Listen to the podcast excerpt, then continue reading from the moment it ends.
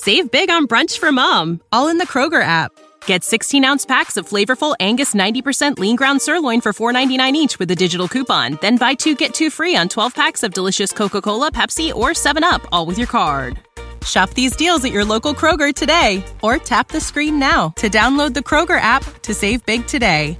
Kroger, fresh for everyone. Prices and product availability subject to change. Restrictions apply. See site for details. He's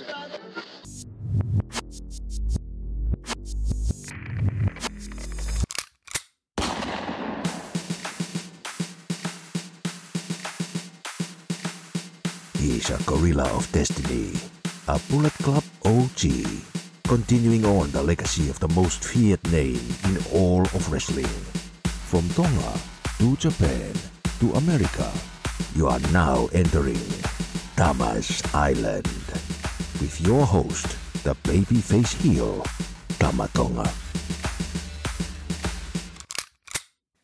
Guys, we are back on Tama's Island podcast this week. We've we got some things to talk about, some funny stuff. We we just before we came on, we were just laughing. I wish we got this on on the podcast already, but I think we'll we'll spill it over. Uh, welcome back to Tama's Island podcast. I'm your host Tama Tonga with my man co-host Ross Berman, the CV Culture Vulture, or the F what Folk City Hustler I'm the, FH. uh, I'm the culture vulture. I'm the folk city hustler. I'm the disruptor. I have like eight different nicknames at this point. Disruptor. I like that. I'm just I'm just collecting them. that, that, that, the disruptor. So let's let's like equalize the term, the equalizer, the disruptor. and we got a special guest here from Tama's Island. Marie Shadows, how are you? Welcome to the I'm- podcast. You ready to talk some shit? I am ready to talk some shit always. Hell yeah. awesome. Always. God. awesome. Well, we're happy to have you here with us. Let's talk, Ross. I know you got some news from wrestling. Uh, there's some shit that's uh, controversial that's went down with with It- shit. I'll let you. I'll let you continue that. I well, it, it this past Thursday, I, I will we'll just start off with the biggest news of the wrestling world. It's it's it, easily the news with the most fallout. This past Thursday, Dark Side of the Ring aired a, a, a an episode about the infamous plane ride from hell. Now, many wrestling fans are aware of the plane ride from hell. It is the fodder of nearly thousands of shoot interviews. It is the the uh, kind of thing of, of drunk wrestler legend. The story of the, the entire WWE roster on this transatlantic flight from, I believe it's it's Europe all the way to North America, completing a long, brutal European tour. They end up with a, a several hour uh, stranded on the tarmac, and so during that that kind of layover that they have, everyone starts drinking. According to the uh, uh, flight attendant that was interviewed, three bar carts were emptied before they even took off, and they just kind of kept getting these bar carts brought back on the uh, on the plane. And then when it took off, it, it sounds like it was a it was a complete nightmare. Now, like I've said, this is the kind of story that's been told a lot by onlookers, people that were on the plane, wrestlers who may have been involved or witnessed uh, things that happened on the plane. But this week's Dark Side of the Ring had the added uh, perspective of one of the flight attendants from the uh, plane ride from hell. In fact, one of the flight attendants that Ric Flair, the Nature Boy, exposed himself to and was apparently very. Uh, uh,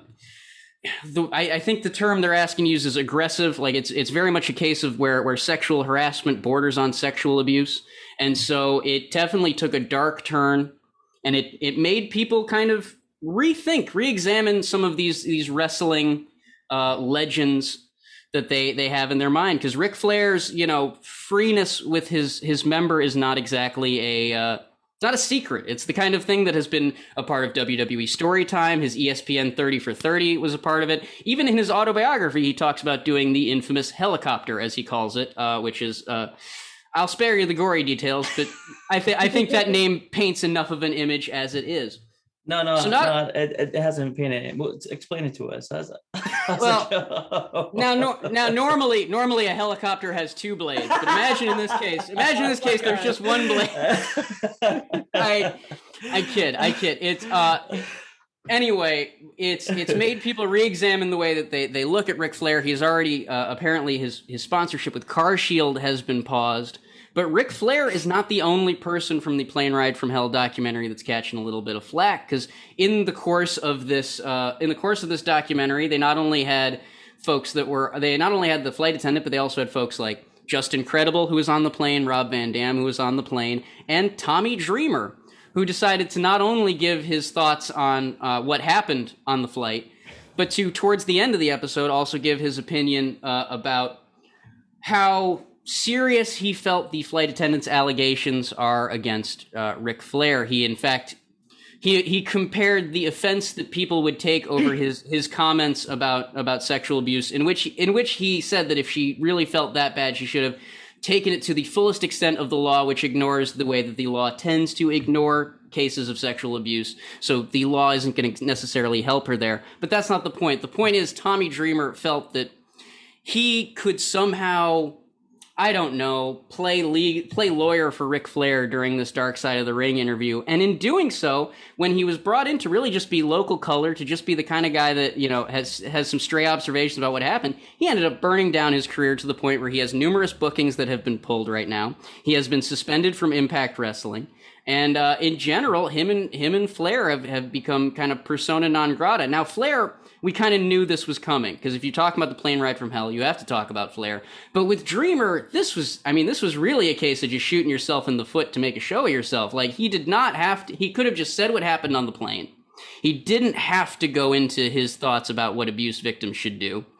And yet he decided to, and that is, uh, uh, put him in some in some real hot water. I, I it, it's a it's a tricky uh, it's a tricky conversation because it is it's very serious allegations against Ric Flair. The topic matter is very serious, but the way that both of them have handled it is so incompetent that it's funny. Uh, the the way that Dreamer has handled uh, first in the episode where he says that I've probably offended people saying that uh, abuse victims should go to the the law, but I'm probably also offending people with my hairdo, which when you compare your ponytail, the offense of your ponytail to the offense of your thoughts about sexual assault victims, it's not even apples and oranges. You're talking about an apple and a, a rock being thrown at someone. Uh, like these are very two very different things.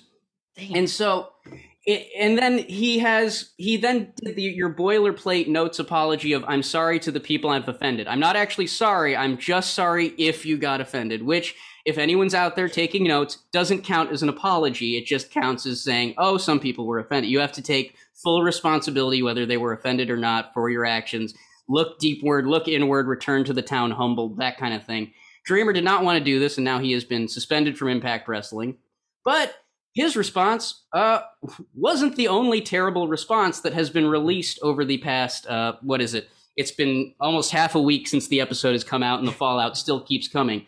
Because you see, like I mentioned earlier, the 30 for 30 documentary with Ric Flair, in which the helicopter is mentioned, in which the plane ride from hell is mentioned, the director recently came out and said, you know, the Ric's uh, history with women is problematic. It's an issue. He he really just kind of it, it, feels don't get me wrong i think he says some very important things but it's very much him covering his ass for the way the 30 for 30 came off because they treat the plane ride from hell like this joke and now dark side of the ring has shown the uh, well the dark side of that joke. Um, and so it's true no it, like this is this is the first dark side of the ring episode with consequences but Ric Flair decided to jump on uh, director Rory Karpf's uh, comments and saying basically saying Rory is always lying and he opened the statement with my lawyer told me not to post this. My publicist told me not to post this. My wife my wife told me not to post this. But post this i shall. He then deleted he then deleted that uh, response to post basically the same response with some formatting things changed and his like lawyer and his wife being pulled out of like it, he still goes on the whole thing of everyone's lying. I'm okay. I'm the good guy here but uh, it it just it's flabbergasting because yes, I understand Ric Flair is not going to be an optics guy. He's not going to be a good social media guy. But in the words of Mike Birbiglia, what you should have said was nothing. Just nothing. Don't tweet through it. Just go away for a little bit and then see what the fallout happens. But nope, tweet Nobody through it. Nobody tells Ric Flair what to do. Exactly. Nobody. No. Ex- as as we learned at the, as as we learned at the NWA 73rd, no one tells Ric Flair what to do. But it, it's been an avalanche, for lack of a better term, it's been an avalanche of nonsense since this uh, Dark Side of the Ring episode came out of just people either stepping on their toes, defending people stepping on their toes, or outright shooting their toes off in some cases. Uh, Marie, you you're obviously following this as well. What have you kind of what's your response to the way that this whole Dark Side of the Ring snowball has has come about? Well, first I'm gonna say that I'm not the same girl as everyone else. I think Yep. a little bit different when it comes to this business. Um, Mhm. I've heard all the shoot interviews for like Ric Flair and all that. So, um, you know, if your colleague has to keep saying he's the dirtiest player in the game multiple times and don't switch that up, you know some shit goes down. Like you automatically know something's gonna happen if like if you stay there with him just to hang out and see what happens. Mhm. Whether or not that's like taken to an extent where it's like it's a crime, I don't know. I'm not there. Yeah. But according to the dark side of the ring and how everything was planned, first of all, before he disrobes everything, they had that fight between Lesnar and um Mr. Perfect. So Yep. everybody is afraid and everyone's like, oh my God, we didn't die. We're Yep. okay. And then, you know, to just want to be naked, why couldn't you tell a joke? Like, why Yeah. did you need, like, I don't understand the need for like Yep. getting naked and being like, look what I have. No, I- Fantastic. great. I am. I'm know? with. I'm with you. I've provided hours upon hours of laughs on this podcast, and you you both can attest. I have never taken my Johnson out once. I've No, never had to get naked to get a laugh. Ross doesn't know, but I have. Yeah. Look, every everyone's reco- everyone's recorded a podcast with no pants on. I will admit that, but I'm ju- I'm just saying. I'm just saying there was a professional error that was kept. But no, you you bring up a good point because as we're talking about this 30 for 30 doc, I remember when the ESPN documentary came out, and it was kind of a sad, harrowing portrait of a struggling alcoholic being like, alcohol has destroyed my life, overspending has destroyed my life, and the response to it from the fans was mainly like. Man, Rick's the dude, isn't he? Like he's just he's partying, he's spending, he's living that life, and the entire time, like what what world are we living in where we can watch this man cry over all of his broken dreams and and uh, broken promises to go yeah that's the nature boy right there like i'm i this it's been long overdue this kind of reckoning with with the persona versus the person Man, Ric Flair living that Instagram life way before Instagram came out. Shit, dude. He's like that damn that what's his name? Dan what uh, I i have no idea i'm uh he, he's the dude that, that that just they just found he's like he was like this pl- not a playboy but he had a girl surrounding him all the time on instagram and it, that- Yep. that's what his post and then Okay. dan blitz blitz dan blitz I- Oh, oh I don't know, man. I was gonna go with like Playboy bunnies and like Playboy. No, yeah no like Did I talk about Hefner? no, but that's exactly. You you bring up a great point. Hefner is, is a great example of someone else who would just wander around in a robe, and we all pretended it was okay. Uh, Mm-hmm. Yeah. Like yes, Ric Flair wrestles in the robe, and there is there is a time for that. But then when he, it's the stories of him being backstage that that's when it, it starts to get you know their lines. got get him. his name is dan bilzerian do you know who Oh. that is no. Oh, Dan Dan, Bilzerian? yes, Dan Bilzerian. Okay, yes, I do know that there you go yeah Uh, okay Yeah. so anyways back hey back let's go back to No. Ric Flair living the instagram life let's go Yep. No, but you're not wrong. He was he was sliding into the DMs before the DMs were a thing. Um, and so, but but now and and it's it's I think the the not only is Rick's being held accountable an important part of this, but the the way that people are holding Tommy Dreamer accountable because ultimately what Dreamer represents in this documentary isn't it's it's the kind of culture that has allowed people like rick Flair to to thrive despite the fact that he has created a lot of problems for people over time. You know, there are it it it is this it's like it was with the the speaking out movement in in 2020 it does feel like there is this reckoning with uh with how much are we will how much manipulation are willing are wrestling fans willing to put up with before we eventually say no more. Because there is there's a level of you know manipulation that works in the wrestling business. You know you, you gotta you gotta be able to to make people believe but then there's a level of manipulation that's just kind of covering people's asses and that that seems to be the level that's that people have have finally said no more to uh, that is is definitely it's going to be an interesting time. Again, shout out to everyone involved in Dark Side of the Ring because, like I said, this week was the first week. Like usually, there are episodes that have like a T-shirt will come out, or someone will be like, "Oh, uh, the the woman that raised uh, Brian Pillman, man, she really is a saint." That kind of stuff. But this was the first one where there are straight up consequences. A third person we, we haven't brought up is is uh, Jr. Jim Ross, who he kind of takes more ownership of it than I think anyone else in the documentary because he's the head of talent relations at the time. He really does kind of say that it was his job to keep people in check, and he didn't keep people in check. Um, and so he, I think, brings the, but it's a different side of JR because I feel like even if you listen to his podcast, you don't necessarily always see the the consigliere side of JR, the side of JR that says, "Look, I I don't condone what happened on the plane ride from hell. It was my job to stop it, and I didn't." And should there have been, he, he kind of gives that that Irishman response of should there have been more uh, consequences? It's what it is. It, you can't really, you know, there is there's no there's no way to put the genie back in the bottle, so to speak. Uh, so no, again, shout out to everyone involved in that episode who really made a uh, really made a, a, a, a deep piece of uh, a deep um, hour of television. I, Sorry, I would like to add something too that um yep. The save big on brunch for mom, all in the Kroger app. Get 16 ounce packs of flavorful Angus 90% lean ground sirloin for $4.99 each with a digital coupon. Then buy two get two free on 12 packs of delicious Coca Cola, Pepsi, or 7UP, all with your card. Shop these deals at your local Kroger today or tap the screen now to download the Kroger app to save big today. Kroger, fresh for everyone. Prices and product availability subject to change. Restrictions apply. See site for details. The company that Heidi worked for mm-hmm. should have at least smartened up um like the stewardess and even maybe have some male stewardess on there too if mm-hmm. they're gonna deal with wrestlers because uh the documentary does start off with uh she's saying that she used to do that same thing with like basketball players and soccer players. You're mm-hmm. not going to get that wild with basketball players or soccer players as you would with wrestlers back in the day. Mm-hmm. So it's like, you know, they should have at least let them know, hey, you know, it's gonna it's probably gonna get crazy. We should, you know, um uh I guess prepare for like maybe the worst. Well, um, but I would blame like the the airplane company for that. Yeah, like my my my stance is whoever kept adding bar carts to the the plane during because they have the seven hour layover where they say they emptied a bar cart so they ordered another bar cart that was brought onto the plane they emptied that bar yep. cart and then another bar cart was brought and so there is at some point it is kind of on the company to like say like I, I bartended for a few months. You have to cut someone off eventually. At some point, you say, no, I can't serve you anymore. But when you're trapped, especially in a plane where like you're either trapped on the ground in this tube or you're trapped thousands of feet up in the air in a tube, like it adds that level of I can't escape. I can't just, you know, I can't just create a confrontation or else you end up with stuff like happened with Lesnar and, and Mr. Perfect, where they almost break open the emergency exit, uh, having a having a wrestling match in the exit row.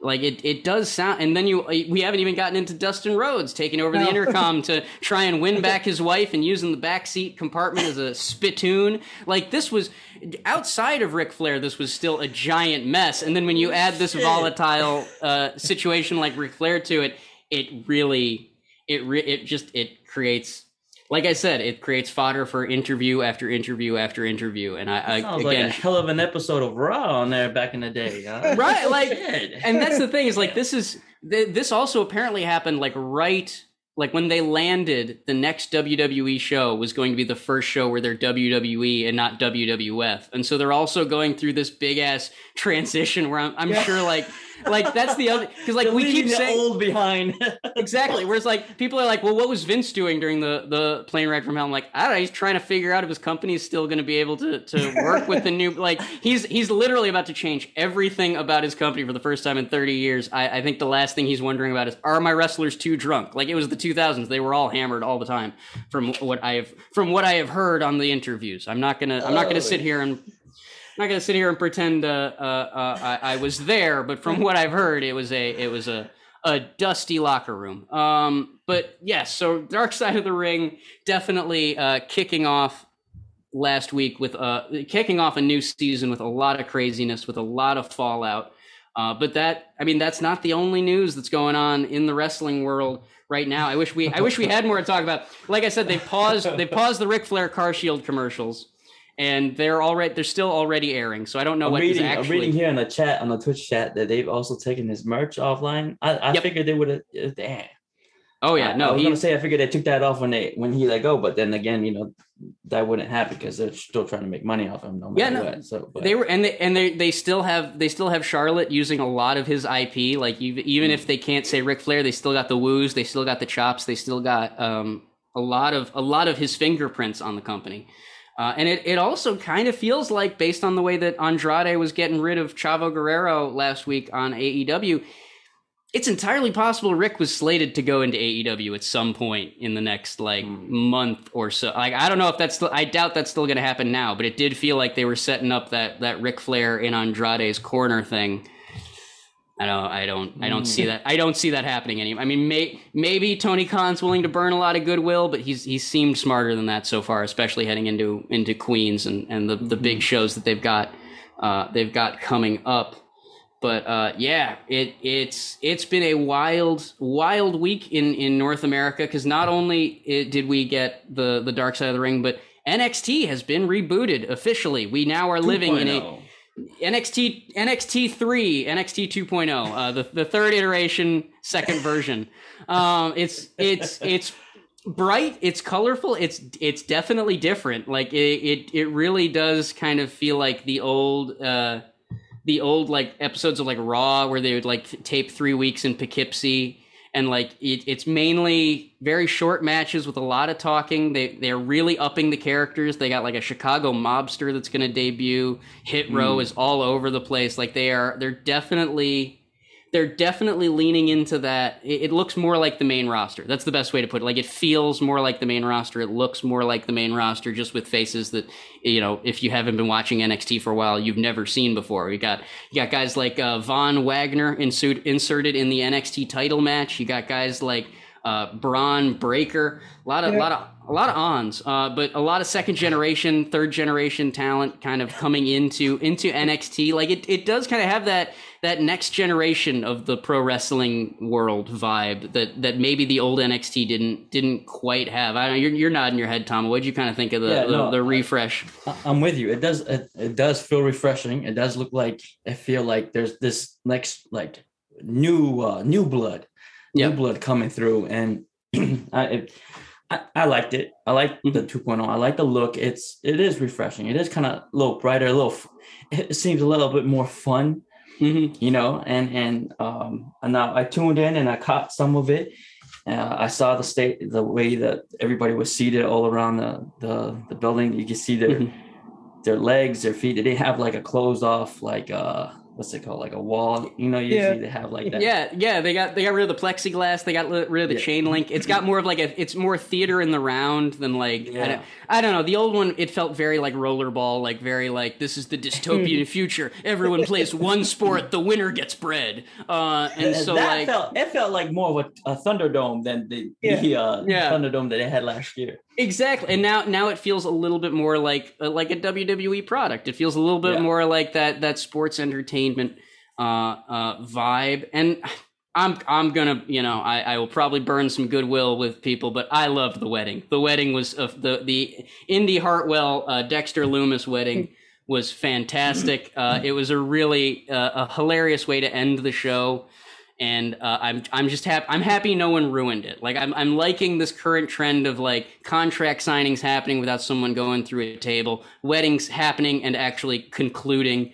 Like it it it really does make me invest a little bit more in the characters when you get that in, in music we call it a tonic chord when you get that resolution to a story when you instead of just constantly moving them on to the next thing uh, and so it i I'm interested. I'm interested to see where they go. It, they still have plenty of time for it to go off a cliff. there are already reports that they want it to be edgier, whatever the hell that means in 2021.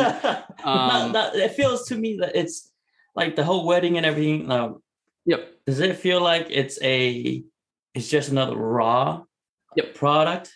Like it's a smaller version of raw.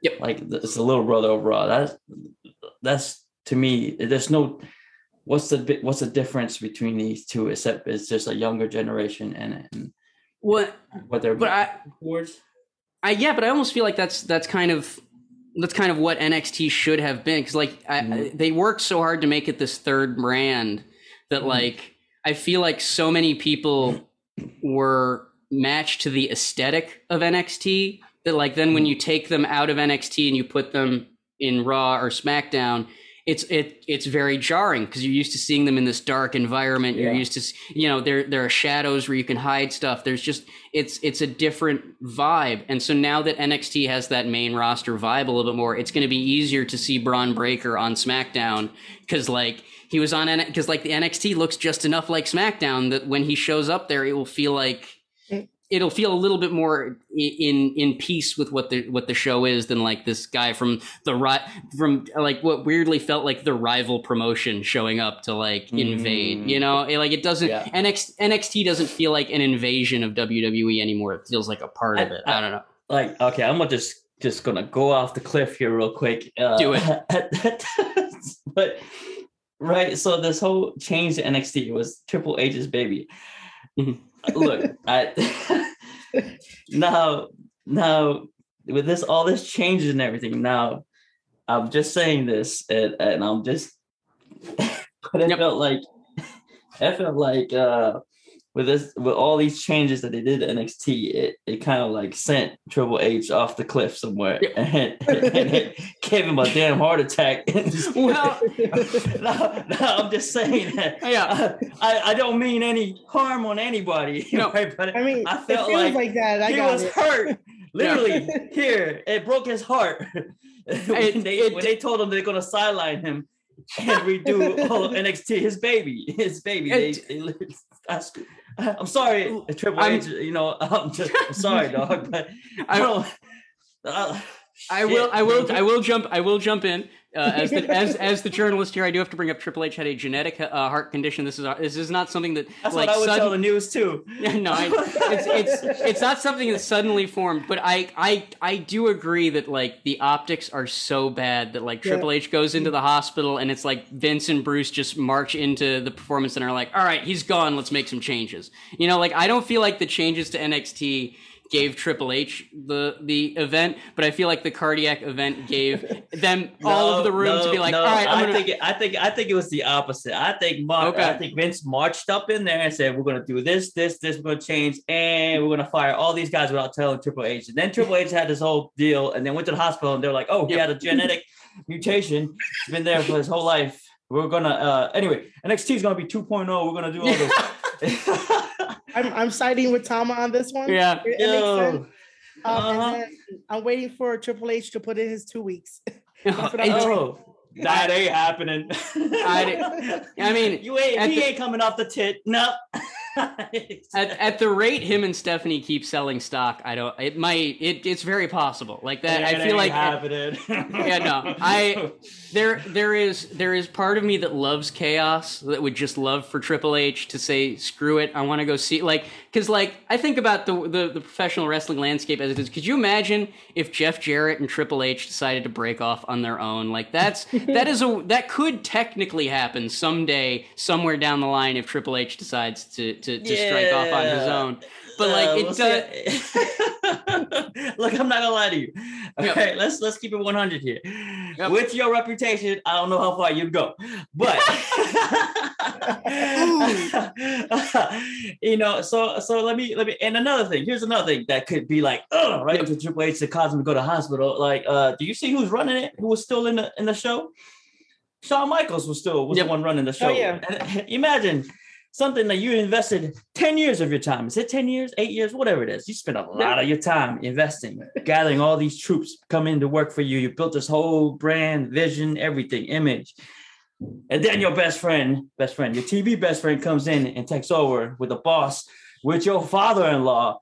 Damn, that's like that's like one hit after the other. I would go to the It's- hospital too. Shit. It well, and it's it's a and let let's be real. If we're gonna if if we're gonna look at wrestling in the big picture, there it's kind of returned to form because like this was the mid '90s when Vince McMahon's golden boy was Shawn Michaels and Triple H was kind of just off on the sidelines, and I and Triple H did a good job of of kind of getting getting close to Vince, and you know I. Obviously, he's his son-in-law, so he's to be very close to him. But it does kind of feel like that and I, I, I, I don't like to rampantly speculate like this, but it really does. I don't, I don't know whose cereal Triple H pissed in in the past like year, Everybody. but like, like the Oh, only the probably. the only the only two things that that like could make any sense to the way that this has been handled is either triple is either they're really pissed that Triple H lost the ratings war or Triple H cheated. Like I don't there's it, he it's gone too deep for this to just be like well we didn't really like the way NXT was going. Like it feels like they're cutting so deep, and I don't I Oh. I don't know. It's it can only get weirder, right? Like that's the way the wrestling world's going right now. It can only get weirder. Especially especially if AEW like AEW apparently just turned a profit according to Tony Khan, so they are no longer in the red Oh, from their shit. video game investment. Good for yeah. you, AEW. Good for Yeah. you, Tony Khan. They got they got they just opened up more tickets for Queens, which means they're looking at a possibly twenty thousand person show uh, on Wednesday, and then next year their new TNT deal kicks or their new Warner deal kicks in, which means that Dynamite will be on TBS. Rampage will be on TNT. They get a hefty pay raise from the networks, and they also get four extra shows uh, on TNT per year. So, like, they're they're just they're just starting their momentum for 2022 right now. Oh, and also the uh, Owen Hart uh, Foundation, they partner up with them too. Yep. Yep, and that's a big that's a big coup right there. The AEW will be having uh, some kind of tournament to honor Owen Hart. Owen Hart is now being treated as as a a legend of of professional wrestling like a lot of fans have always wanted and now that there is a promotion that can you know treat his legacy well without necessarily profiting off the fact that he died in their ring it it really does feel like a, a balance is, is kind of being restored. Like there was something very cosmic about that owen hart martha hart aew news. I'm really really excited to see uh see how this is this is going to shake out. What what did you kind of think tom of that that announcement about owen hart and uh and aew the uh, legacy of owen hart being kind of taken up by aew Uh, not much. Didn't think much of it. I'm just Yeah. now like uh, I saw it on Twitter. Was it yesterday morning? I, I Mhm. didn't. I haven't really put it all together up here. Maybe Marie's got a better better answer for that because I'm still hell yeah not there. Um, I mean, as far as I know, they're gonna have that tournament. Um, I think they're presenting like a trophy at the end of it. Mhm. Uh, they haven't had like much details of like you know who's gonna be in the tournament, like the rules and everything, and when it's gonna play out. I do know they were talking about having a toy line, so that way they could have uh, um, Owen um, action figures and stuff. And then obviously on Twitter, it's the same old war between AEW and WWE fans, and I'm like guys, at least AEW is doing something. WWE has Owen Hart like buried at the bottom of their foot. They haven't done mm-hmm. shit with it. So like, you know, be happy that AEW is doing something with like a legacy like Owen Hart and like the Hart Foundation. Well, and and let's be real about this.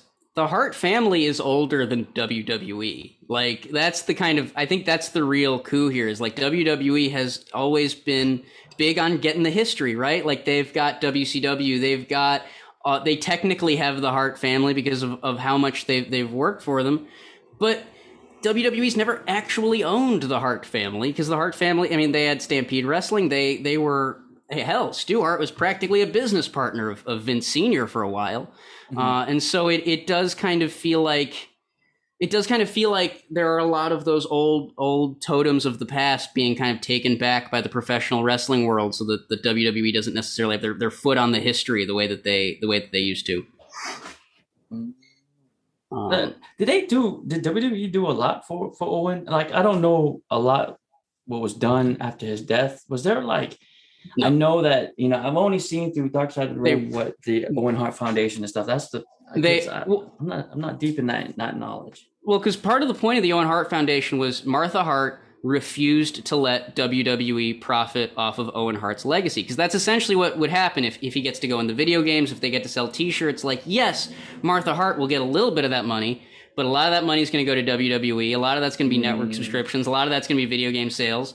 And so she did, and especially. Especially since she has a, a, a court saying that WWE was negligent in Owen Hart's death, you it, it would just be too much of a as I think as it was his kid in the Dark Side of the Ring said it would be too much of a victory for them to to get to say that they mm. got him.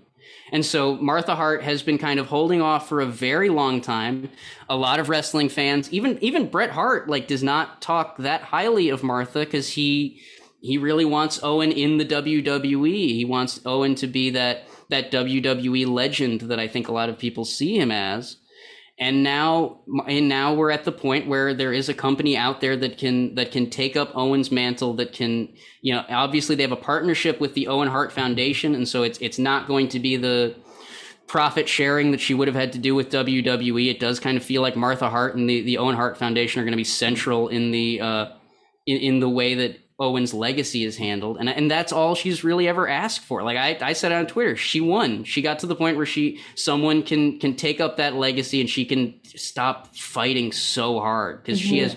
It is. I I can only imagine how exhausting it has been to be Martha Hart for the past. What are we? We're at like nearly twenty years since her husband died, and especially with the explosion of social media, with the explosion of, of people being able to just watch his work in in on the internet, free from context, free from the context of his death, from the context of the suit, it it has created this this second generation of Owen Hart fans that don't necessarily understand all of the reasons that Martha doesn't want Owen in the WWE Hall of Fame, why she doesn't want WWE to have that legacy. Um, mm-hmm. And so now, now to see that between the Dark Side of the Ring episode and between what AEW is going to be able to do with Owens, uh, with with all of the the rights that she's kind of signed over, is you'll finally be able to get that education on who Owen Hart was. Because I feel like the WWE narrative for so long has been he was Bret's little brother, and he was so good that that's almost a pejorative. Like, and mm-hmm. that that feels like that feels like the tip of the iceberg on who Owen Hart was. If I'm if, just based on what I've heard. Mm-hmm. I didn't I didn't know the guy. I was nine when he when he passed away. But it sound it sounds like he was a much more complex figure than than WWE would would have you believe, and I'm excited to see that that fleshed out. Good. Hey, good for AEW. Good for the Hart family, and I'm glad that they're doing something for that. I, I don't know a lot of information about what you guys are saying. Shoot. Okay. Let's well, yeah, and that's you know, and that and that's probably the healthy way to look at it. We'll see where this goes because it's still very early. We don't know what the, the plans for the tournament are. We don't know what the trophy is going to look like. We don't know a lot of the details. We just know that much like Daniel Bryan has said, much like guys like uh, Tommy End have said, it sounds like this was another case where the, the the handling of Brodie Lee's illness and death was another thing that that kind of made another person in the wrestling industry say this is a company that, that cares about their their their roster, whether they be with them or mm-hmm. without them. Uh, this is a company that can keep a secret. This is a company that can, you know, really that ha- seems to have the right priorities when it comes to uh, a lot of things, uh, and so it, it it does it does bode well. It also it fuels speculation that guys like uh, like Kevin Owens, whose last name is an, is a tribute to Owen Hart, whose whose son is named after Owen Hart. It it leads to that speculation that he might head over to AEW if it means that he actually gets to, you know, not if not raise that. the. I didn't know he, he dedicated yep. his son. Yeah, oh, yep. His son's his son is named after Owen Hart, and that's why when he couldn't be Kevin Steen anymore, he became Kevin Owens because that it was it was a tribute to his son. It's a tribute to Owen Hart. It was it was a lot of uh, two. It was a tribute to two birds with one stone, so to say. Yep. Um, yeah, but it's it and it's it it it definitely you know it it raises a lot of a lot of interesting opportunities for folks. Um, so that that's some very good news for AEW. The the shows that are coming up in Arthur Ashe Stadium sound like they're going to be huge. Like I said, they just released some more tickets now that they know where all the production is going to end up.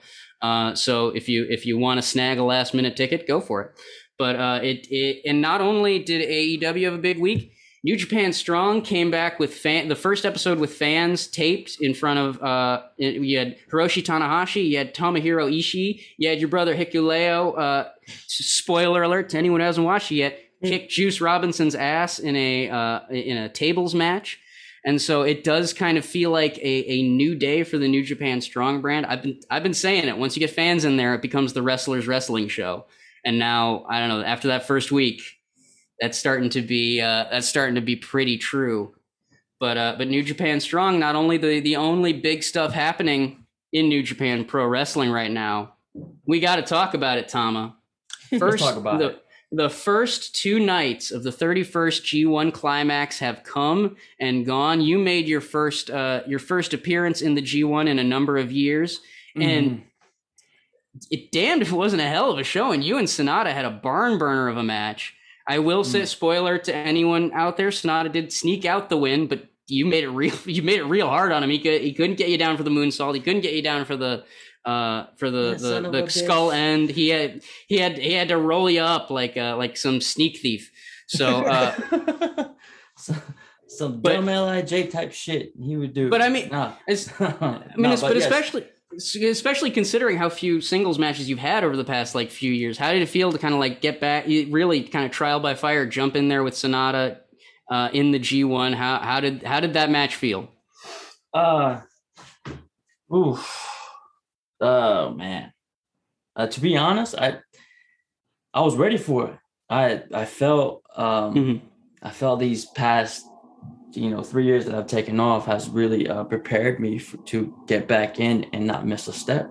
Mhm. Um, but I felt great being the singles, and uh, we've talked about it on on Tama's Island. I've been preparing myself Mhm. uh, these past shit this whole year to get back as a, as a, a singles competitor, and uh, man, and, and I think Sanada was the perfect guy to get back in because that's one guy that I've always had. I always I was always confident with our skills together. We have great mm-hmm. chemistry together, man.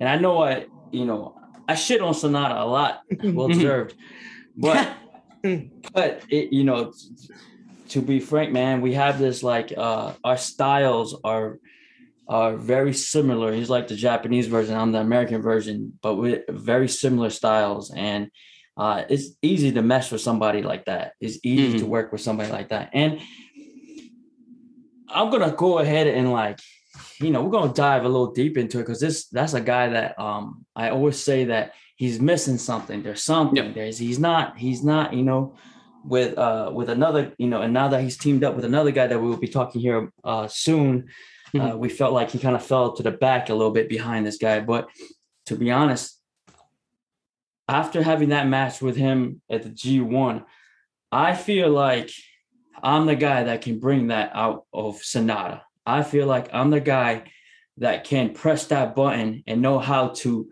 how to unlock that vault and bring out the Sanada that needs to be brought out. I I truly truly feel that. And um, after and, and that's after this match, I I I know that I know that now, and man, I won't be surprised. I, you know, I actually I want it. I want Yep. a main event with Sanada on a big stage, and I know we can fucking kill it. I was about to say because like this, it, you kept saying how like you have a lot of proving yourself to do from this G one because the the last G one mm-hmm. you it was it was fuck everything. I'm gonna do what I want to do, and now like I I keep seeing it on Twitter. Like there's a lot of people who really are looking at you different as a wrestler after the Sanada match because it was that it was just it was that level. It was that it, you can finally see Tama Tonga in a singles main event. You can actually you can you can visualize that now. Whereas like I I always knew that you and Sanada had great chemistry in tag matches. But to have Yeah. the the singles match at the level you did was just a fantastic. and I a, a lot of people like took into uh didn't realize that me going into a tag team that I have to they're not not considering that I have to share that position with a tag partner Mhm. right so Yep. they forget that in a tag team relationship that you're you're there to to balance out that that equation that Mhm. tag team so I'm not gonna go out for myself and try to make myself look great and kill my partner. Yeah. And put and dim his light. So like I think a lot of people just took it as, oh, Tama can't wrestle now because we we can, we don't see everything that he's that he's capable of doing.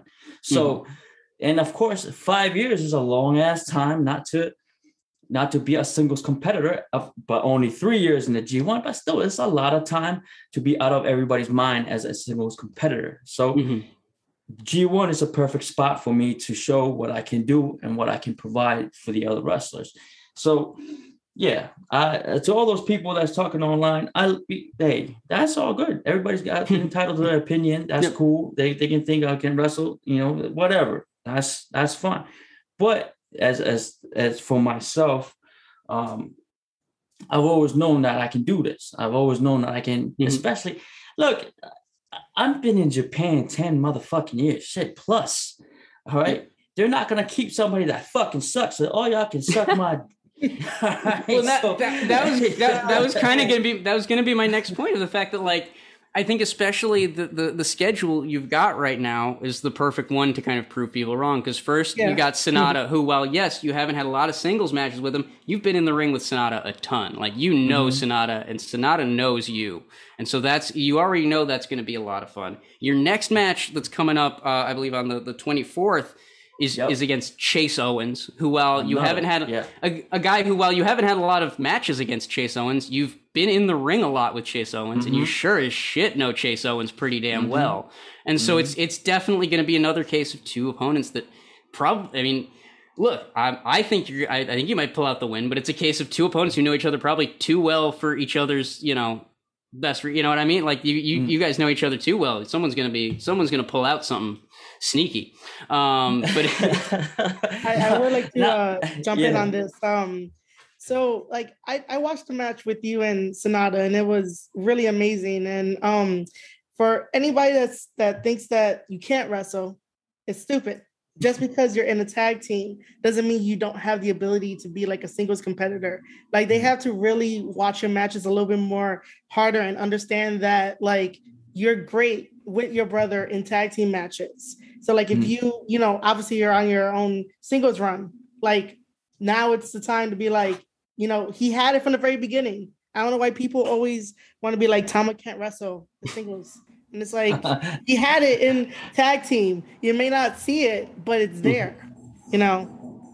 But yeah. hey, Marie, you're welcome on this podcast anytime you want. All right, all right, you come on whenever you feel like it. We're gonna put you in. We'll squeeze you in. All right. I was, I was gonna say, I think this is, I think this is the first time he's giving points. Usually he's taking the point. Marie, Marie, you're gonna be on a, you're gonna be on a Hall of Fame streak here. you know, just a yeah i mean I, I i watch like so personally whenever i like watch matches i watch it to make sure that i understand the in-ring storytelling ability maybe some outside interference and um i study the the moves and like what they mean like i do this a little more deeper than like the average casual fan so i could definitely see that like Tama already had it. So like I don't really have to go against Tama. And I'm not saying this to kiss his ass or anything like Yep. that. Like Tama has talent, Sanada has talent, everyone in the Bullet Club has talent. And it's kind of frustrating when fans are like, you know, sometimes they go against Bullet Club and it's like they do the things that they do because they're good at it. And they understand how to use the environment to their advantage. If they didn't, then they wouldn't be contracted with like New Japan for forever and Mhm. like get these bookings and be up there. But like I look at wrestling in a different way whenever I'm studying matches in order to like critique them and review them and give suggestions of like how to improve and stuff. Like that's what I do. And that's why like, you know, this match with Tama and Sanada are like really top notch. Well, and Yeah, I, I, you- I don't want to stop you. I don't want to, you know, I'd like for you to keep on going, Marie. All right. But I'm going to, ah, shit. I'm, I am gonna. I gotta switch this over real quick because I want to. I want to talk about. I want to take this kind of this kind of highlight and Yeah. highlight my next opponent, opponent, which is Chase Owens, which a lot of people I, I see online going down. Um, you know, going that same path on Mhm. on Chase like they did with me. You, you, I think like if y'all seen Chase's indie work, man, independent work, the dude is phenomenal. The guy is Mhm. smooth. I mean, so smooth. Even when you're watching him, the little things he does, like you got to pay attention to see what he, he really does. His stepping, his timing, his his smoothness. His, he's really athletic. I know he don't look like it, but he's really athletic. Yep. The man can can go, and I I believe. Like I know you guys are thinking that that uh there's to be some tricks up the sleeves when we when we have our match together, Mhm. but I really don't want that. Yeah. I really want to go and and and go on on like let's let's do this, Chase. Like let's go pound for pound. You know, fuck yeah. fuck all the bullshit. Fuck all Mhm. that shit. Let's like the games, the comedy, and all that. Like people can keep that. They can keep this as a G one, and I think we need to really remind people who the fuck we are. And so uh, that's that's that's the deal there. So yeah, I, I'm gonna fucking punch the shit out of Chase, but I want Chase to punch me back. You oh know, man, I, I want I want to feel that. So yeah, I'll, I'll be the cheerleader and I'll be the cheerleader. you, you you heard it here fir- first, folks. This Thursday is going to be a barn burner. Chase Owens, Tama Tonga, they're going to be smacking the hell out of each other. No one, nothing is going to be uh, held back. But I'm glad we're, we're kind of getting on this point because A, Chase Owens had a fantastic match against Jeff Cobb, who, mm-hmm. while he didn't win, Cobb's got so much momentum that the fight that he put up was immaculate. I mean, just, just the fact mm-hmm. that he was able to even hobble Cobb a little bit on the, the, the mm-hmm. role that he's been fantastic for Chase. But also another Bullet Club member who I think gets the short end of the stick praise wise, Yujiro Takahashi beat Kota Ibushi. I'm going to say this again for anyone who might be sleeping on the G1 this year, don't know uh, what's exactly I'm saying here. Yujiro Takahashi, the Tokyo Pimp, in the first match of this year's G1 Climax, defeated the former IWGP World Champion, the two-time G1 Climax final G1 Climax winner, Kota Ibushi. If and I'm not gonna I'm not gonna lie. Like yes, there was there was some shenanigans, but not like it, this was not you know everyone and their mother running down to the ring to to to stop Kota Ibushi. Yujiro pretty much just out wrestled the dude, mm-hmm. dropped him with the pimp juice, and No, no, no, no, no, no. the big juice. the big, Big juice. I'm sorry, it's no longer the it's no longer the pimp juice. It is now forever the big juice. But yes, he dropped him with the big juice, and I I mean, especially now that he's joined House of Torture, which, as English commentary keeps saying, is kind of all of Bullet Club's worst uh, instincts kind of put into one. It does kind of feel like Yujiro has gotten that that extra fire under him. the- You know, kind of like he did back in the No Limit days or in the early days of Bullet Club. It's gonna it's, it's gonna be it's gonna be very interesting. What'd you what'd you think of your boy about your boy Yujiro kind of busting everyone's brackets? Uh, a, uh, number one, surprised, Mhm. but in a very good way. Like you said, uh, it gives me no limit vibes, man. Yeah, and I I'm with that. I'm with Yujiro. I think um I think he's another guy that's uh like on me and and, and Chase's uh panel right here where we're gotta like we gotta remind motherfuckers who the fuck we are. That's what we Mhm. gotta do. and like all all three of y'all I- I- talking to? I was, and I was That's gonna say not- like you, and you Yujiro are pretty much at that same like guys y'all have been there for at least like a decade and a plus now where it's like it really is at the point where like they trust me New Japan has gotten rid of a ton of they would have gotten rid of these guys if they weren't if they didn't know what the fuck they were doing by now. Like uh These motherfuckers got us all fucked up. Wait, who, who the fuck y'all think you're talking to? to be to be fair, I think I think it's I think that's mainly North American fans because in North America there it, Yeah. it, it it is entirely possible for someone to just sit in a job they're not very good at for ten years, whereas in Japan, Yeah. as in Japan, you actually have to you know deliver and you actually have to you know be you have to actually be the guy you claim to be all, Yeah. all ten of those years. Um,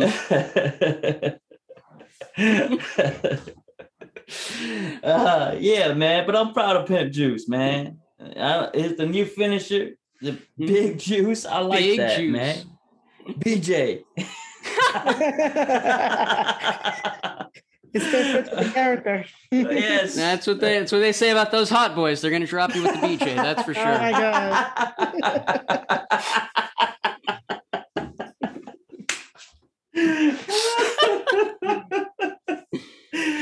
oh shit. Touche, But, Ross. Touche. What can I say? I I still have a little bit of that IO training. Those lion games are still in me. But yeah, no, House of Torture has having a very good tournament. Yujiro got a win. Evil got a win against uh, Yoshihashi on night two. Like it's it definitely fe- and and Sho has just been kicking the crap out of young lions on the on the opening matches. So like House of Torture really showing out these early days of the uh, of the G1 climax. I got to talk about this because like I originally I was like, oh yeah, these young lions are great. They're hungry. They're young. They've only been there for five matches, and now I'm at the point where I'm like, oh man, these guys have only been there for like five matches, and they're they're just throwing their throwing them in there with like like Sho is like a rabid dog at this point. Like he's ready to just destroy people. Like he he is vicious. And don't get me wrong, these new young lions are mean, but like that you still can't be prepared for an angry, ready to just like destroy people uh, Sho. And so these opening matches have been brutal, one-sided affairs that just. I, f- I feel bad for Oiwa. I feel bad for Fujita, but it's going to make them so much better. This is it's very much Definitely. iron sharpening iron. but oof, that snake that snake bite submission is vicious. Uh, God damn. But uh, I would be I we would be remiss if we talked about the G1 we didn't talk about the big news coming out of night 1. Apparently Tetsuya Naito, two-time winner, former IWGP World Champion and I mean one of the favorites this year to maybe make it to those finals, has apparently suffered a knee injury in his match with Zack Sabre Jr. and has been pulled from the entirety of the tournament. Naito is out of the running, uh, which means that we're going to be getting a series of like all of his opponents are instead going to be basically either facing Yuji Nagata Bushi, Hiromu Takahashi, or Satoshi Kojima. So it, it has uh, where where Naito has fallen, four have taken his place. Four people who I think could really use a showcase like this. Like Yuji Nagata has had a great year, especially representing New Japan on mm-hmm. TNT. Uh, it would it's it's I think it's going to be great to see him get some some showcase matches, especially since your boy your your brother Tanga Loa is going to be able to take on Yuji Nagata. That has already captured people's attention. Like mm-hmm. imaginations are running wild with that house fight's going to be like. Um, but what do you what do you think of the the unfortunate news about about Naito being pulled from the tournament? Uh, of course, it sucks. It sucks, yeah. but I mean, this gives, uh, like you just said, Tanga Loa a chance to to go against some, you know, legends. And I, you know, both of us don't have a lot of, or especially him, don't have a lot of singles under his belt. And the more experience he gets with these guys, man, the more you know, the better off he is, the better he is at, at the end. So, uh, a lot of people's loss can be another man's gain. So that can be looked yep. at like that. Oh no, absolutely, and especially like I said, Nagata absolutely deserves to get the the showcase. Kojima, another one who has been mm-hmm. kind of running around North America, waving that New Japan flag uh, wide and proud, and really getting some new eyes. Like as he said after All Out, he apparently gained like five thousand new followers, something like that, and that's that's five thousand more eyes that are are that much more focused on New Japan right now. So Kojima getting that showcase, Bushi and Hiromu Takahashi getting getting some showcases. What do you kind of think of, of this this lineup that they're they're throwing at, at Naito's opponents, Marie? Um, it's really different. Mm-hmm. um, it's not names that you'll normally hear to probably be in the G1, but um, it's definitely going to be amazing matchups and stuff. Mm-hmm. Um, I'm looking forward to whatever Nagata does, whatever Kojima does, uh, Hiromu, and um, also Bushi.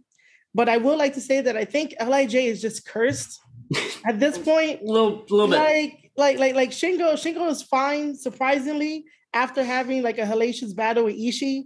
Um, and then you have Sanada, which is like, you know, thankfully he's always in the back, so he's not like always injured. So no. it's like he's he's a good one. And then you have Hiromu coming back from an injury, and now you have Naito with an injury. I think Naito needs to take a vacation Mm-hmm. and like really like stay home because it's like it it sounds like it happens every couple of months and that something happens to Lij, whether that's Hiromu or like Naito. Like he needs a vacation.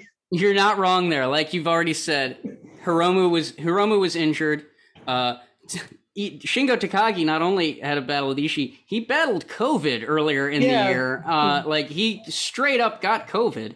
Uh, and so then you add Naito's injury, and Naito's knees have been a problem. Like this is not the first knee injury Naito has suffered. Probably won't be the last. The way the way knee injuries tend to work, but it does it does kind of add to that question of does there need to be a shakeup in Lij? Because like how much longer is Naito going to be able to be that center figure when Shingo is running around with the world title, when Hiromu is kind of he's got a little bit more of that that I think spark than Naito does right now. I think especially with the way during Hiromu's injury where he was doing camera, he was on commentary, he was running out there and like running down the card to hype up the mm-hmm. crowd. Like Hiromu really became a, a center a center central focus of New Japan programming without even wrestling. And so it it does feel like Naito might be getting eclipsed a little bit within his own faction. Mm.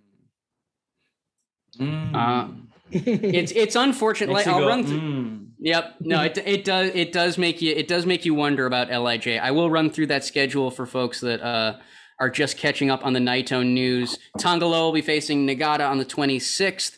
Uh, or on the 23rd, on the 26th, Nagata versus Takagi. On the 30th, Bushi versus Yujiro. On the uh, October 3rd, you're going to have Bushi versus Toru Yano. On the October 7th, Hiromu Takahashi versus Kenta on October 9th, Hiromu Takahashi versus Tomohiro Ishii. That's going to be insane. Uh, then you've got October 13th, you've got Satoshi Kojima versus Kota Ibushi. And then October 18th, you've got Kojima versus Great O-Khan. And since we're talking about factions, I will throw in one uh, one other bit of faction news. Aussie Open, uh, uh, the team from Rev Pro has joined the United Empire. Uh, Will Ospreay apparently off in, in England doing a little bit of recruiting, and so they they have added a, a tag team, a, a tag team you've in fact uh, beaten, Tama. You you've taken out Aussie Open at the uh, the I believe it was either Southern Showdown or Royal Quest. Don't quote me on that. Royal I don't have Quest. the notes in front. Royal Quest. That's what it was. I knew it was. Mm-hmm. It was. I, I, had a feeling it was. It was in England. Um, mm-hmm. But it's it's definitely more people that are very close to Ospreay. Like you said, Great-O-Khan when he was on excursion was in Rev Pro. Now Ospreay going back into the Rev Pro. I believe they're the tag champions at the moment. Um, mm-hmm. And so, Marie, what do you kind of think of the the addition of, of Aussie Open to the the United Empire? I don't know much about Aussie Open to mm-hmm. give like a really good analysis or comment. Um, it just felt like um, Ospreay just wanted to grab two more guys to add on because um, you know we're still dealing with lockdowns on the rest of the side mm-hmm. of the mm-hmm. world and stuff. So yeah, I mean it's Ospreay doing Ospreay things. Mm-hmm. Oh, exactly. And it, and it, it, it, dumb things. I don't. I, to be fair, this is one of the this is one of the moves Ospreay might be might be smart for because this is this is a case where it feels like ever since the United Empire formed, I feel like I kept hearing people say, "Hey, Aussie Open would be cool with the United Empire." Like it, it was that kind of thing that would keep kind of bu- bubbling, and so like I don't even think Ospreay can actually take credit for this decision because like it it really just feels like he was finally listening to someone online and and finally got. Uh, got got around to, to giving the people what they want. Um, but we'll we'll definitely see because he's also not, he's not only got Aussie Open, he's supposed to be adding one more member. One more. Uh, yeah. This this coming weekend in in Dallas. He has been teasing names. Uh, all of those names that he's been teasing have been pissed off at him. Buddy Murphy told him to stop it. Chris Hero told him to straight up delete a tweet and stop pretending that he was uh, and stop using his name for advertising.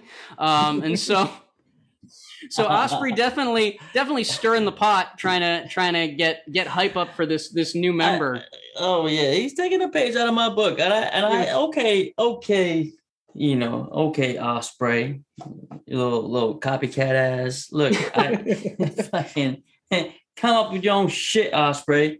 All right, don't I, be taking don't be ripping off my page. So.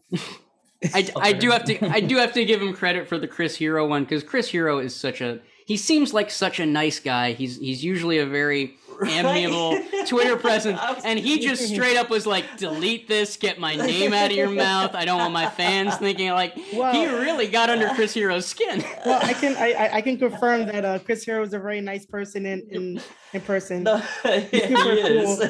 Yeah, yeah, yeah. He's pretty cool. I was surprised to see that tweet from him. and I was like, oh shit, Ospreay would piss off somebody that's really freaking nice. I was like, damn, bro. yeah, who else? Yeah. Who else but Ospreay? Right? Uh, yeah. Uh, yeah, like the like I like I said, Ospreay stirring shit in the states and in the Yo, UK. Shit spray. Jeff Jeff Cobb and Great-O-Khan running over stuff in, in the G1. The G1 climax will be continuing this coming Thursday, the 23rd, the 24th, with A Block and B Block uh, set to uh, set to show off their stuff. Uh, Marie, before we start to wrap it up here, where can people find you uh, online? Where if if if you want them to find you, I always I always have to add that caveat. If you want people to find you, where can they find you? I always want people to find me. Um, so yeah, I'm Marie Shadows. I'm the host and the creator of the Square Circle podcast that covers AEW, New Japan Pro Wrestling, Impact Wrestling, and even my WWE days back in the day. And I also have my YouTube, youtube.com forward slash Square Circle podcast for practice commentary matches and vlogs for all of that. For the podcast site, anchor.fm forward slash Square Circle podcast. And also, if you want to find me on Twitter, at Marie underscore shadows, and you want to take it a step further with my own Patreon, uh, patreon.com forward slash Marie Shadows because together we're making wrestling memories. Hell yeah. I got a question, Marie. I got a question. What, what you said your old WWE days. What would you do in your old WWE days? Uh, in 2018, I was part of the WWE Network Logger department. Mm-hmm. Okay. Yeah, you you actually you actually popped up on, on my news feed a couple times this past because you were you you finally decided to to to start start spilling a little bit of the tea from your days at WWE. Apparently, yeah. apparently the, the the rules for what was allowed on the network would change like week by week. I'm not going to make like I'll, I, I want people to, to kind of find this, but go give us a little bit of, of the the the the the the sh- long and the short of that. All right, so the short story is that um week one you mm-hmm. kind of uh, go in and they're like, hey, this is what we're going to be doing. You're watching uh, WWE programming um, five days a week, eight hour days. Um, I basically had to make the SEO stronger for you guys to like search properly on the WWE network. So, you know, Chris Benoit's a touchy subject. Yep. So just imagine uh, being told one week, yes. Next week, no. Next week, yes. Next week, no. And then the following week, like, fuck it, that's it. Like, supervisor will take care of it. Don't worry about it. We'll handle it all. That's basically what I had to deal with, like week one. Oh, wow. Yeah. Damn. Oof. Yeah, that sounds. I mean, especially with the like the amount of content that you would have to go through. That weekly, that that changing weekly must have been a nightmare. Uh, we gotta. We'll we'll have to get you back on when we. It's a less busy news week, so we can we can really dive deep. I, I got that I, Bullet I Club like story. spilling the tea here. Let's, let's spill tea. Yeah. I, I got that Bullet Club story. Oh yeah. Oh, Yeah. Oh. well, we Let's- got let's- time. Yeah, we got time. We Oh, you got- sure you don't want like another? Oh, yeah. Oh, I, I got, we got, we got a lot Jesus, of time. Go ahead. Jesus, Tea. Jesus. Yeah, go ahead. All right. So uh this was when uh we started to go into WCW now. Uh, we were doing like WCW Thunder. Uh, we were all together in this room uh, with my coworkers and even uh, you know my former bosses and stuff. So on the screen we had uh, NWO. They come out. It's like um, Hogan and uh, Bischoff and like everybody else. And so um, you know NWO throws up the too sweet like everyone does, right? Um, so one of my coworkers says, "Oh, so they stole it." at this time, it's basically like the Young Bucks. So we were talking about the Young Bucks, and everybody in America knows more about the Young Bucks than they do about like stuff in Japan. So me, I was I gave him the side eye, and I was like, "Really?" So my boss, who's Adam number two, uh, was like, "Yeah." Like not, yet- not not even a second thought. He was just like, "Yeah, they stole it." Me, I was like, "Hold up." First of all, Kevin Nash said in an interview that the Young Bucks were okay to use the too sweet sign. So, you know, that's okay. To where the boss rebuttals me and says, you can't tell Marie anything because she's a Young Bucks fan. Granted, I bought the Young Bucks book bag, the one that says uh elite, we like like we run the world, uh, to work every day. I brought that book bag to work every day, and that's what While you worked at WWE, you did that? I did that. I did that. I brought that. I brought that Bullet Club book bag with me. Oh every day to work. no! I, I'm ra- I gotta salute you on that one. I'm oh, raising. Oh, if I you, know. Holy shit! I'm, ra- I'm raising a Red Bull to that. Cheers. so, so after so, so after he rebuttals me with that, I give him the side eye. If it wasn't for my coworker, my coworker was like, "Marie, do not shoot on him. Do not say another word." and, I, and, I, and I held my tongue, and I was like, "Oh, this guy, this guy." Oh. Damn. Oh, okay, Marie. All right, you you did it. Okay. Shit, That's some balls. I, I have the biggest balls out of everyone, man. Like, Oh. I, I will talk shit about whoever I whoever I want. Like, you know, like the thing is that like I love professional wrestling. I don't pick a side on like, you know, who loves like what I love more. I love it all. But I was not gonna sit there at WWE and drink the WWE Kool-Aid. Yep. I was not doing that. Oh, love it, love it. You got you got balls the size of Nicki Minaj's cousin's friend. Uh, but uh, All no, and- well, and, and if, if we're gonna get real historical about the too sweet, Kevin Nash and all them stole it from like the Albanians or, or like the Bulgarians or something like it's that. like, Like, a mafia. It's like Yeah, a mafia sign, right? Yeah. exactly. So it's every everything's stolen, everything's new again, Yeah. everything can can do whatever. But I- that I just didn't like that mentality of like, yeah, they stole it. Like, no, dude, like it's a universal sign. Everybody loves throwing up a too sweet. hmm, hmm. it's Oh, like the man. middle finger, man. Everybody does it. Yeah. Yeah. Yeah, you know, Yeah, that's Learn, All right. love it. Yeah.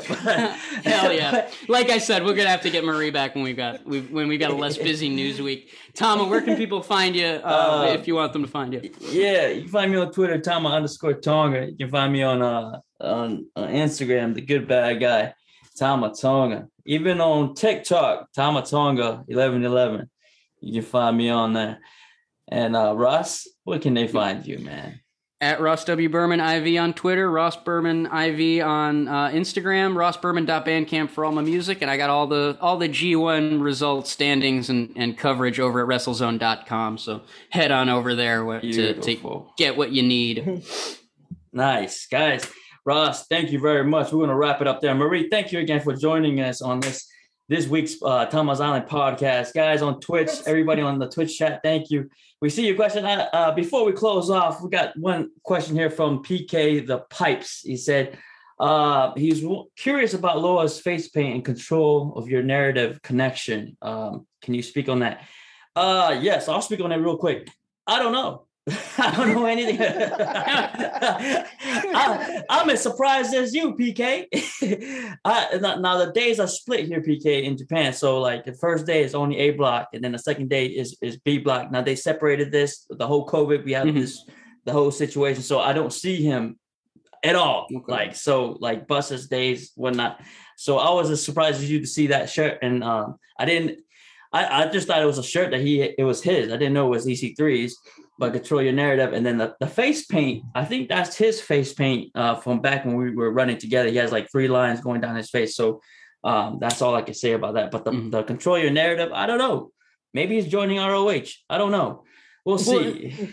Well, to be fair, control your narrative is it's not within ROH. It's it's EC3's own specific like like brand and format. Uh, there, I know they are going to be doing another free the narrative that's supposed to come yeah. out at some point. So, but I it, Tonga, based on the last one I saw, he'd be a great fit for it. Oh um, yeah, I, and and and they have history together. They used to be tag partners in NXT.